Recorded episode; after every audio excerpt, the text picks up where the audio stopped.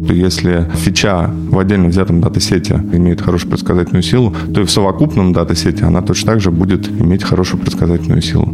Все последствия этих изменений нам в компании OneFactor удалось преодолеть. В планах предоставить возможность клиентам, например, загружать внешний граф. Компаний, обладающих приличным количеством данных, много. Компаний, которые хотят зарабатывать на этих данных, не меньше. Всем привет! Мы команда Glowbyte и NoML Community. И это наш подкаст «Дайте данных», в котором мы обсуждаем, как решать бизнес-задачи при помощи математики и машинного обучения. С вами, как всегда, я, ведущий Бородин Александр. Я работаю в компании Glowbyte и руковожу направлением аналитики и моделирования в финансах и рисках. Всем привет! Сегодня мы поговорим про конфиденциальные и совместные вычисления. Обсудим платформу компании OneFactor, которая использует эти технологии для усиления решений на основе машинного обучения. Наш гость Лев Рагулин, руководитель разработки платформы машинного обучения и облачных сервисов компании OneFactor.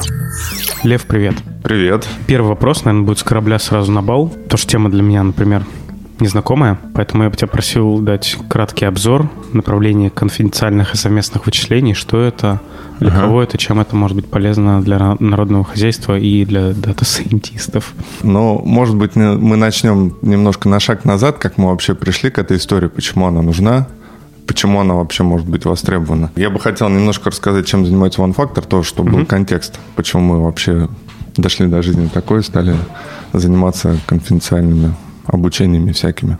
Ну, во-первых, компания OneFactor исторически с 2015 года, когда она образовалась, занимается созданием сервисов на основе машинного обучения. Классический пример – это банковский PD-скоринг, лидогенерация, ну и такие похожие сервисы, например, лидогенерация для e-com и так далее. Под капотом у нас есть своя полностью нами разработанная MLOps платформа, которая автоматизирует фактически все шаги, начиная от сбора данных, причесывания данных, нормализации, подготовки пространства фичей и обучения с опцией там, частичной или полной автоматизации. Так вот, в 2018 году мы в ходе внутреннего R&D обнаружили, что от 5 до 15% пунктов Gini, ну, если мы говорим, например, про банковский скоринг, добавляет обучение на кросс-доменных данных. То есть, когда мы берем данные из разных доменных областей, а не из одной, как мы делали с 2015 года. А можешь пример сразу сказать? Наверное, могу, но он будет выдуманным, потому что, на самом деле, частичные источники, которые мы используем, мы не раскрываем. Не, ну окей, это там мужчина там, из Вологодской области, такой кросс-доменный, то есть, когда есть город. Нет, и имеется в виду из разных индустрий. Ну, все мы знаем, что все индустрии сейчас так или иначе собирают данные. Будь это ритейл, банковская сфера, всякого рода финтехи, e-com и так далее. Так вот, собирают они данные, по сути, разные. Например, ритейл собирает чековые данные. Не только чековые данные, ну, например, чековые данные. Банки, наверное, больше владеют конфиденциальными данными человека, ну, то есть персональными данными, плюс платежная информация, всякая информация по счетам, по проводкам и так далее. Мобильные операторы. Вот если эти данные каким-либо образом смешать и подготовить фичи на вот этом кросс-доменном смешанном пространстве, то результат обучения модели на в таком пространстве фичей будет значительно лучше, нежели на любом одном отдельно взятом. Собственно, в 2018 году мы этот факт обнаружили и далее стали задумываться, а как, собственно, это можно эксплуатировать, потому что компаний, обладающих приличным количеством данных, в наше время много. Компаний, которые хотят зарабатывать на этих данных, не меньше. А вот компаний, которые хотят в открытую делиться данными, практически нет. Не практически, нет вообще. Дополнительно ситуацию усугубляют всякие законы о тайнах, там, банковских тайнах, врачебных тайнах, закон о персданных и так далее. Есть несколько подходов, как работать с кросс-доменными данными, не раскрывая их друг другу. Я, наверное, обзорно по ним пройдусь. На самом деле материал взят компанией Gartner, всем известный. То есть углубляться не буду, потому что, в основном это какие-то не окры. Вот, из того, что можно упомянуть, это differential privacy, то есть так называемая дифференциальная приватность. Метод основан на том, что мы добавляем некую случайную величину к неизвестному и смотрим, как изменяется поведение. Меня, наверное, тут математики поправят, то есть я не очень точно это описываю, примерно вот так. Гомоморфное шифрование – это методы симметричного шифрования, в результате которых получаются величины аддитивные, так скажем. То есть над ними можно производить математические операции. Далее Zero Knowledge Proof Private Set Intersection, так называемый метод с нулевым доказательством. Тоже тут не стану в математику углубляться. И вот четвертый метод, именно основанный на шифровании датасетов и смешивании их в дальнейшем, это Secure Multi-Party Computation, который, собственно, используем мы, а точнее его коммерческую реализацию от компании Intel SGX, что расшифровывается как Secure Guard Extensions. Собственно, что я не упомянул, есть, наверное, еще подходы без шифрования данных. Сейчас, а можешь, поскольку это важный момент, можешь немножко на каком-то интуитивном примере рассказать, как работает вот этот четвертый способ? Да, ну, так сказать, SGX на пальцах. Да? Допустим, есть партнер А, обладающий датасетом А. Есть партнер Б, обладающий датасетом Б. Также есть аналитик, который хочет на этих данных, ну, на какой-то их совокупности обучить модель. Есть администратор, который в дальнейшем будет эту систему администрировать. Наша задача, собственно, обучить модель и поставить ее в продуктовый инференс, ну, то есть в продуктовую эксплуатацию. 4 стороны. Они могут быть все из разных компаний, представлять разные интересы, то есть владелец данных А, владелец данных Б, аналитик-администратор, кто-то из них может, конечно, из аналитика-администратора работать в одной из компаний. Так или иначе, 4 стороны, ни одна из которых не должна видеть исходные данные. Задача такая. Собственно, что происходит? Создается программное обеспечение, ну, программный код, который реализует приватную часть, так называемый анклав, да, для технологии SGX. Что это такое? Это приватная часть, которая работает на зашифрованной области данных, и только она имеет доступ к зашифрованным данным. Конечно же, она их там расшифровывает. Ни одной из сторон она их не доверяет. Как, собственно, это достигается? Этот код этой программы, ну, естественно, он написан с специальными интелловыми библиотеками. Он верифицируется сторонами А, Б. Они подтверждают, что в коде нет никаких закладок, никаких там утечек, никаких атак не реализовано. После этого они его аттестуют. Есть процедура удаленной аттестации. Если на пальцах так упрощенно объяснить, то подтверждается дайджест программы и некое специальное сообщение.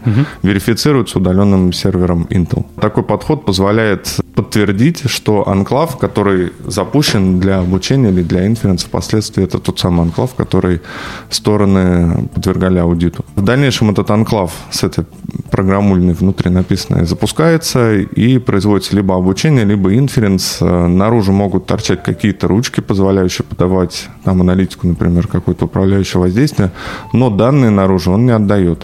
В этом вот вся фишка. То есть, когда загружает данные одна сторона, другая, при этом ни одна из них может понять, что именно за данные, да? Да, потому что данные шифрованы. Да. А как тогда сделать какой-то единый датасет, на котором можно обучиться, да? То есть там у нас были фичи единые, мы были уверены, что они там одинаково, условно говоря, как-то собираются. Вот как вот это сделать? Это происходит внутри анклава. На первом шаге партнер А и партнер Б шифруют свои датасеты своими персональными ключами, поставляют их в анклав. А далее вся операция происходит в анклаве. Join данных, возможно, какие-то преобразования, нормализация там, и так далее. Сам финальный шаг подготовки пространства фичей, он происходит уже внутри анклава. Но модель данных изначально А и Б партнеры должны договориться о модели данных. Само собой. Окей, чтобы, хорошо. Чтобы, по сути, сделать union, а дальше уже внутри какие-то join и так далее. Все понятно, да. Такой подход позволяет коммерчески реализовывать обучение моделей. А смотри, такой вопрос. Инференс моделей. Компания А и Б дали данные. Мы получили на выходе какую-то метрику. Как понять, сыграли ли данные или нет? То есть это изначально каждый у себя смотрит на своих данных, ну, потому что, например, они не знают, нужно ли им эти данные или нет, да, например, с какой-нибудь приставки. Мы посмотрели, собрали, вот как понять, есть ли эффект от тех данных, которые предоставил партнер, стоит ли им дальше с ним продолжать вот по результату? Ты спрашиваешь, как определить не показатели финальной модели, а именно вклад каждого датасета или каждой фичи в этом датасете? Да, каждый вклад именно вот датасета от партнера. Что вот именно он дал? Ну, это на самом деле отдельный шаг фичи-инжиниринга, который производится отдельно и заранее, зачастую в открытом виде. Хотя в целом здесь, в принципе, работает такое правило, что если фича в отдельно взятом датасете при обучении дает хороший результат, то есть она имеет хорошую предсказательную силу, то и в совокупном датасете она точно так же будет иметь хорошую предсказательную силу. В базовом варианте можно ориентироваться вот на такое правило. А можно там сказать флаг вот этот данные из такого датасета, это из другого, или это уже будет раскрытие данных, наверное? Ну, можно все, о чем договорятся стороны. Окей. Как определяется там условно коммерческий вклад в пользу от финального продукта, я, наверное, раскрывать не буду. Да, не... Но в целом тут можно наштормить кучу подходов, включая всякие договоренности сторон о раскрытии каких-то косвенных метрик, фичей, не раскрывая самих фичей. Понятно. То есть, ну, такое имеет место быть. Это же не является раскрытием данных. Окей, да, хорошо. Я тебя прервал. Ты вот после четвертого метода там дальше пошел рассказывать. Да, я просто хотел оговориться, что есть еще такие методы, как федеративное обучение, которые не требуют никакого шифрования, но страдают там определенными вещами. Ну, это просто для полноты картины. Да, то есть, федеративно — это когда у нас на разных кластерах, да, лежат данные, если я правильно понимаю. То есть мы их не джойним где-то в одном месте, а обучаем вот в этом кусочке кластера. Или... Да, обучаем без перемещения данных, обучаем их на месте, обмениваясь, ну, например, градиентами между двумя точками обучения. Либо создаем скор там и там, и обучаемся уже на финальных скорах. То есть там есть разные подходы. Но прирост от таких методов, по нашим данным, хуже. И у них есть, конечно же, свои минусы. Ну, то есть, если мы обмениваемся, например, там, модельками, в том месте, где мы федеративно их объединяем, мы можем какую-то часть данных раскрыть, если, скажем так, неудачно прошел этап подготовки фичей. Вот поэтому такие методы мы сейчас в настоящее время не используем. Ну, то есть, я правильно понимаю, вот такой метод, и, по сути, когда... партнер выдает некоторый скор, отдает нам, например, традиционная история, когда там, не знаю, телеком или интернет-провайдер выдает банку скор, и они это вставляют в скоринг, да? То есть прирост качества здесь, в таком случае он меньше, чем вот использование вот такой как бы объединения, да, данных. Да, при объединении данных, ну, из-за того, что фичи там, по сути, поставляются в сыром виде, прирост получается больше по нашим исследованиям. А как решается проблема матчинга клиентов, потому что из разных систем? То есть у нас тут нет единого хранилища, какого-то золотого ключа. Как здесь происходит их идентификация и join? Это на самом деле больной вопрос. Я в своей практике решал его не только применительно к конфиденциальному многостороннему машинному обучению. В целом это вопрос создания правильных алгоритмов мэтчинга, позволяющих расширять пространство фичей без ложных фичей. Собственно, подходы разные, основанные на, ну, либо договоренности об использовании единого ключа, что является самым примитивным способом, либо на использовании кросс-ключей связок, для которых зачастую точно так же работает правило о нераскрытии. То есть какая-то из сторон эти ключи связки видеть не должна, потому что сами по себе ключи связки тоже являются частичкой приватных данных, которую мы раскрывать не вправе. А можешь уточнить ключ связки? Вот у нас есть один айдишник и другой айдишник. Там в ОА и Б партнер. Вот ключ связка здесь, ты что имеешь в виду? Ну, например, если партнеров трое, и партнеры А и Б имеют кросс-связки друг на друга, да, ну, то есть партнер А знает айдишник партнера Б, партнер Б знает айдишник партнера А, они способны создать таблицу кросс-связок. А, понятно. Но они не хотят партнеру С раскрывать эти связки. В таком случае они могут эти связки создать, точно так же зашифровать, поставить зашифрованный контур в анклав. Там он расшифруется и произойдет join, позволяющий дополнительно данные объединить таким образом. Хорошо. Если участвуют два партнера, которые так знают связки, то, ну, им не проблема либо на берегу сконвертировать в единый формат ключей, ну, либо в открытом виде. А если они не знают, вот не хотят передавать вот ID? Если они знают, то есть, собственно, подходы нечеткого мэтчинга, да, вероятностного мэтчинга, которые часто используются для всякой информации, полученной из интернета. Ну, например, там, для всякой информации, полученной с помощью синхропикселей, каких-то фингерпринтов. Такие связки тоже полезны, но необходимо учитывать, что точность их может быть существенно ниже. Ну, потому что переиспользование устройств, совместное владение устройствами и так далее. влияют. Да, здесь, здесь, по сути, прогнозируем, что за клиент, там, пол, возраст и так далее, и потом матчим. Вот такой подход. Ну, скорее, это влияет на принятие решения об использовании конкретных фичей, полученных через связки в конечной модели. Ну, плюс там всякая аналитическая магия для понижения, наверное, вклада этих фичей. Лев, а скажи, пожалуйста, почему именно вот это четвертое направление стало активно использоваться в противовес остальным трем? Ну, для нас оно не четвертое, а первое. Первое единственное. Почему используем его? Потому что для него удалось сходу подобрать зрелую реализацию для коммерческого использования. Я говорю о технологии GIS компании Intel. Сейчас есть, на самом деле, несколько таких подобных технологий, но, на мой взгляд, Intel по-прежнему впереди в конфиденциальном обучение. А можешь тогда уточнить, а как тогда вот это направление инкорпорируется в бизнес OneFactor? Да, я тогда немножко вернусь к тому, чем мы занимаемся. Собственно, компания OneFactor занимается продажей сервисов на основе модели машинного обучения. То есть классически мы строим для клиента какого-то, ну, например, для банка, модель на основе данных, которыми обладаем, предоставляем ему сервис, например, банковского скоринга, который он может там принять, поставить в свой кредитный конвейер и использовать. Он ему будет приносить определенную пользу. В настоящее время мы немножко изменили парадигму, то есть мы перешли с SaaS на PaaS. Мы предоставляем возможность внешним клиентам строить самим модели у нас на платформе, ну и ставить их в инференс, в продуктовое использование. Что тут интересно, поскольку, как мы говорили, у нас есть несколько доменов данных, представленных на нашей платформе, клиент может дополнительно принести еще свои данные, точно так же в зашифрованном виде, поставить на нашу платформу, тем самым обогатив пространство фичей для себя же и построить на совокупности этих данных модель. В дальнейшем ее использовать для своих каких-то процессов. А это облачное решение или это платформа, которая разворачивается на вообще решение облачное. Да, у меня даже должность звучит. Я вообще руковожу разработкой платформы машинного обучения и облачных сервисов. Облачное направление вообще в России не очень развивается, но я считаю, что наше решение полностью облачное. У нас и вся инфраструктура облачная, и, собственно, сервисы, которые мы предоставляем, они, по сути, тоже облачные. Точнейший вопрос. Ты вот сказал, что это компания Intel, да, развивает это направление. Есть ли какие-то изменения среди вот текущей там геополитической ситуации? Можно ли будет пользоваться этим подходом сейчас и дальше? Да, изменения, безусловно, есть. Они касаются практически всех сфер бизнеса в Российской Федерации, как мы знаем. Все последствия этих изменений в настоящее время нам в компании OneFactor удалось преодолеть. Как, я не смогу ответить. Это является, скажем так, нашей коммерческой тайной.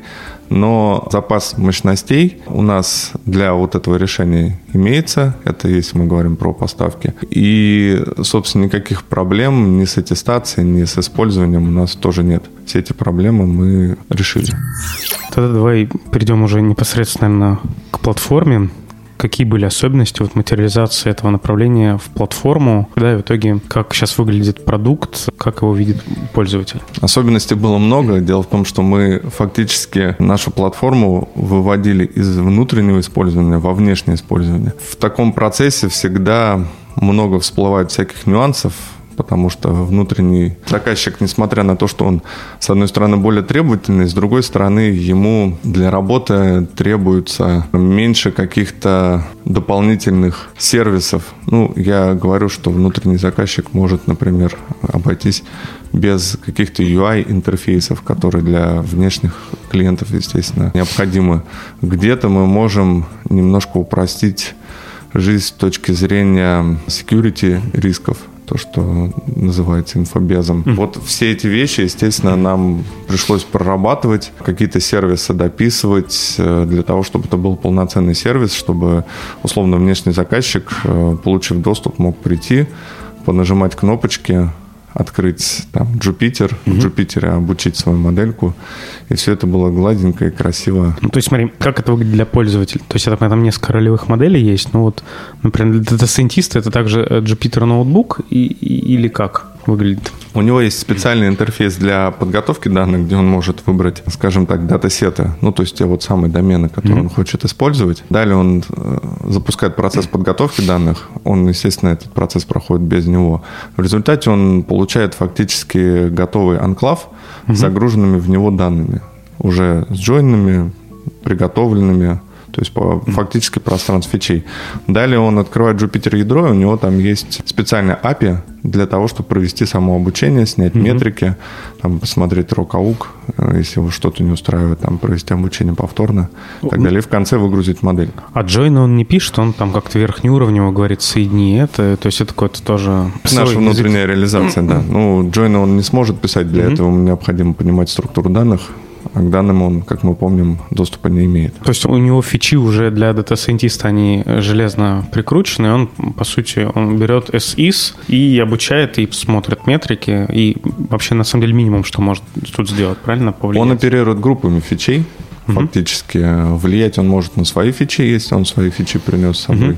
Как мы говорили, у нас такая опция есть. Фичи, которые поставляем мы, на них влиять он, конечно, не может. Может только выбирать группы, которые он хочет использовать. Это, там, ну, условно, влияет на коммерческую составляющую, на стоимость. А какое-то логирование предполагается ли? Ну, то есть человек обучил, но чтобы это была какая-то воспроизводимая история, то есть сохранить, что вот он над этим датасетом взял какие-то агрегаты фичей и вот сохранить эту конфигурацию, чтобы потом, если что, к ней откатиться, вот так далее, такая вот история. Да, я тут развернуто отвечу. Ну, во-первых, у нас есть, как я говорил, MLOps оплетка, скажем так, которая делает всю работу по подготовке фичей, поставке этого пространства фичи в анклав за него. То есть ему не придется ее потом воспроизводить. Если он получил хорошие результаты, ему достаточно выгрузить, тут, внимание, не модель, пайплайн.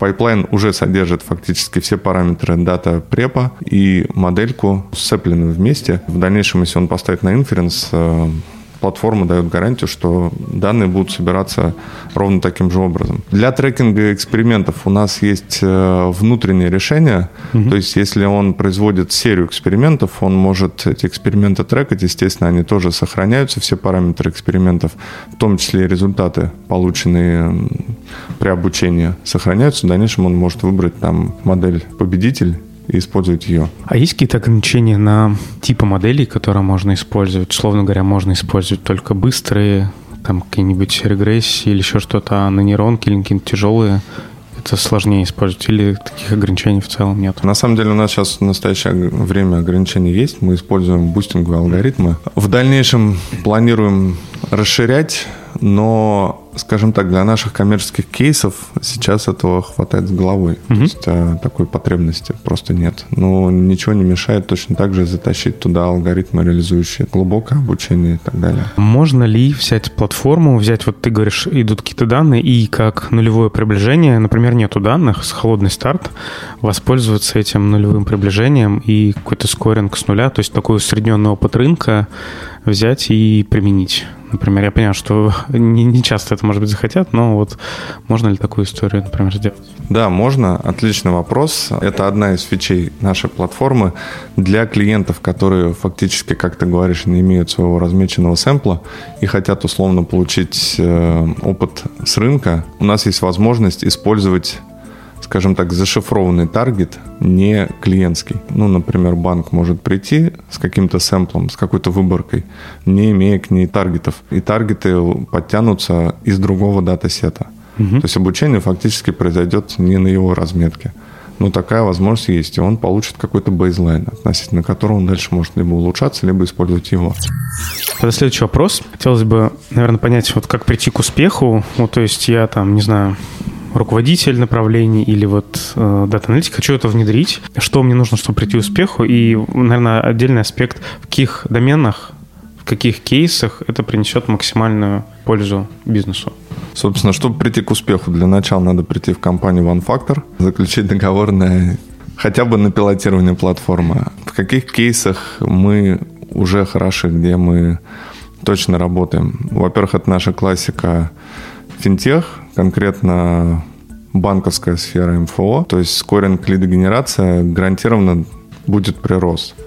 То есть целесообразно использовать вот эту вот вторую версию нашей платформы. А лидогенерацию, уточни, пожалуйста, это когда у нас с каких-то платформ приходит вот это обогащение здесь информации? Чуть-чуть поконкретнее. Лидогенерация – это услуга по созданию лидов. Ну, то есть созданию, предоставлению клиентской базы, которая с большей вероятностью воспользуется услугами банка. Вот что мы называем лид-генерацией. Потому что у банков есть два процесса. Они могут обзванивать холодных лидов, просто так наугад с рынка, либо не тратить на это время, потому что каждый звонок – это время и деньги, взять какую-то сгенерированную для них базу и получить гораздо большую конверсию из этой базы. Другая сфера, где мы хороши, где мы уже обширно применяем нашу платформу – это e-com. Наши российские компании, что пользуются спросом, это точно так же лид-генерация и антифрод. А какой фрод? Это в e-коме фрод или такой традиционный? Да, это в e-коме фрод. Я сейчас попытаюсь избежать наименования конкретных клиентов. Ну, например, есть какая-то площадка, которая хочет верифицировать, что клиенты, пользующиеся ее услугами, это не мошенники какие-то, а те самые действительные люди, которые, ну, например, подают объявление. Что это объявление подают не какие-то мошенники, а те самые люди, которые хотят что-то продать. Модели, предсказывающие фрод, мы тоже поставляем. Другой пример, как я уже говорил, это лид-генерация. Здесь уместно тоже не PD-скоринг, а Propensity to Buy скоринг.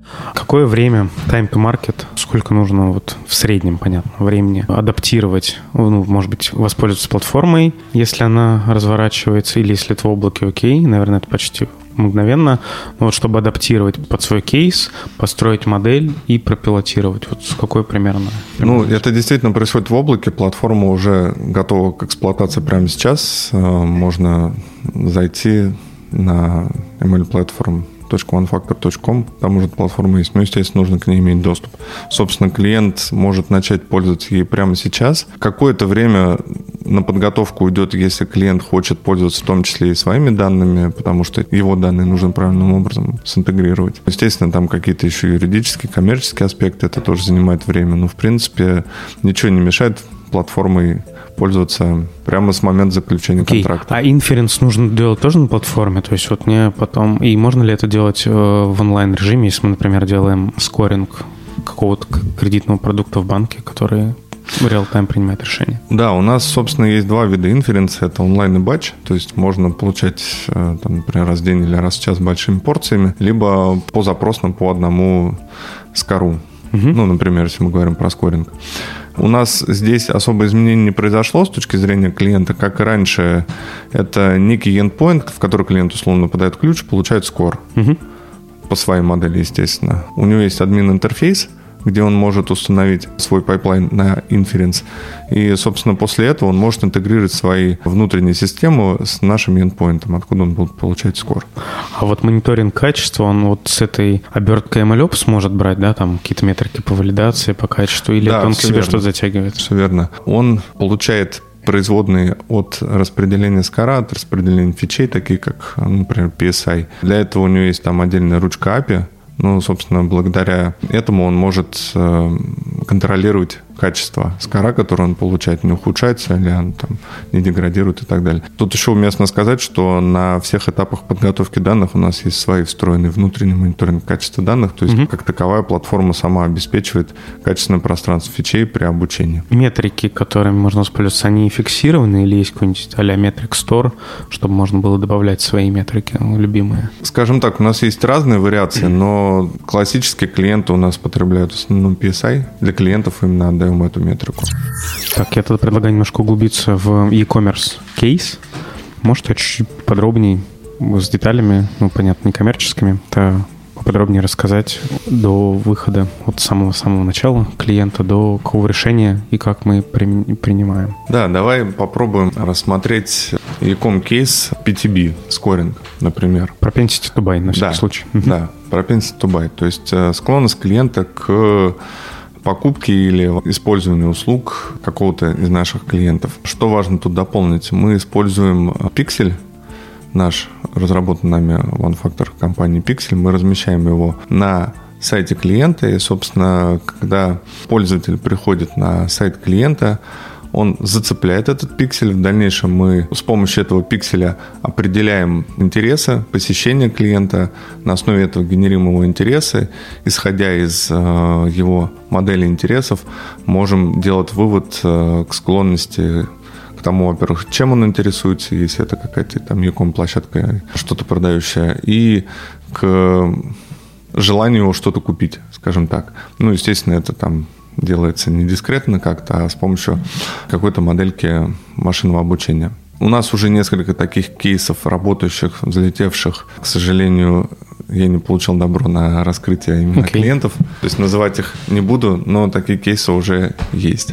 Да, сработают они вот так. То есть, смотри, у нас клиент, мы по нему можем выцепляем информацию, собираем фичи и добавляем там в нашу какую-то модель там лидогенерации, next best offer, там, может быть, потенциально антифрода, в нее можем добавить, обучить. Но здесь нет какой-то конфиденциальности, правильно я понимаю? Это просто, скорее, некоторый дополнительный сервис, который генерирует доп. Фичи, которые мы можем использовать там для улучшение прогноза. Нет, мы здесь как раз используем Multi-Party Computation. Мы берем данные из разных доменов для этого клиента.